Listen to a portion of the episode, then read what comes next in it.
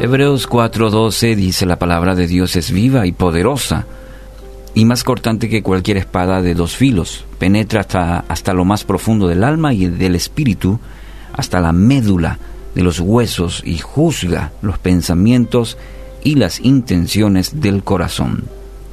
Todo lo que usted escucha, las experiencias que, ha, que va teniendo en la vida, debe evaluarlo a la luz de la palabra de Dios. Antes de que tome alguna decisión, alguna acción en su vida, debe asegurarse de que esté en la palabra de Dios, alineado, digamos, a, con las Escrituras. La palabra de Dios, en ella encontramos el mayor tesoro, epicentro de la sabiduría para su vida. Es su arma, es su protección, es la revelación de Dios. En ella podrá descifrar aún las intenciones de su corazón, como dice la, el versículo de hoy. Devela su verdadera identidad como, como hijo de Dios, y así también le, le permite discernir entre lo bueno y lo malo, la verdad y el error.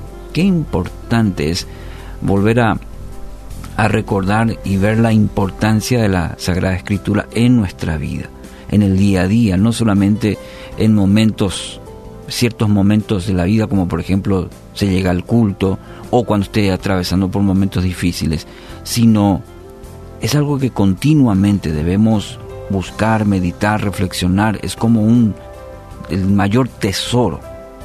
¿Y qué uno hace cuando encuentra un tesoro? Necesita dirección para su vida.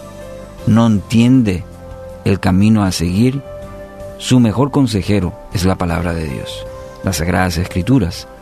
Abra, descubra en ella el propósito del Padre que le ama y estableció en ella es, es el mapa, ¿sí? Para definirlo de esa manera, mapa para su vida. Escudriñelo, léalo, persista, persista, persevere y busque la respuesta de Dios para su vida a través de la Escritura. Es el mejor camino para su vida.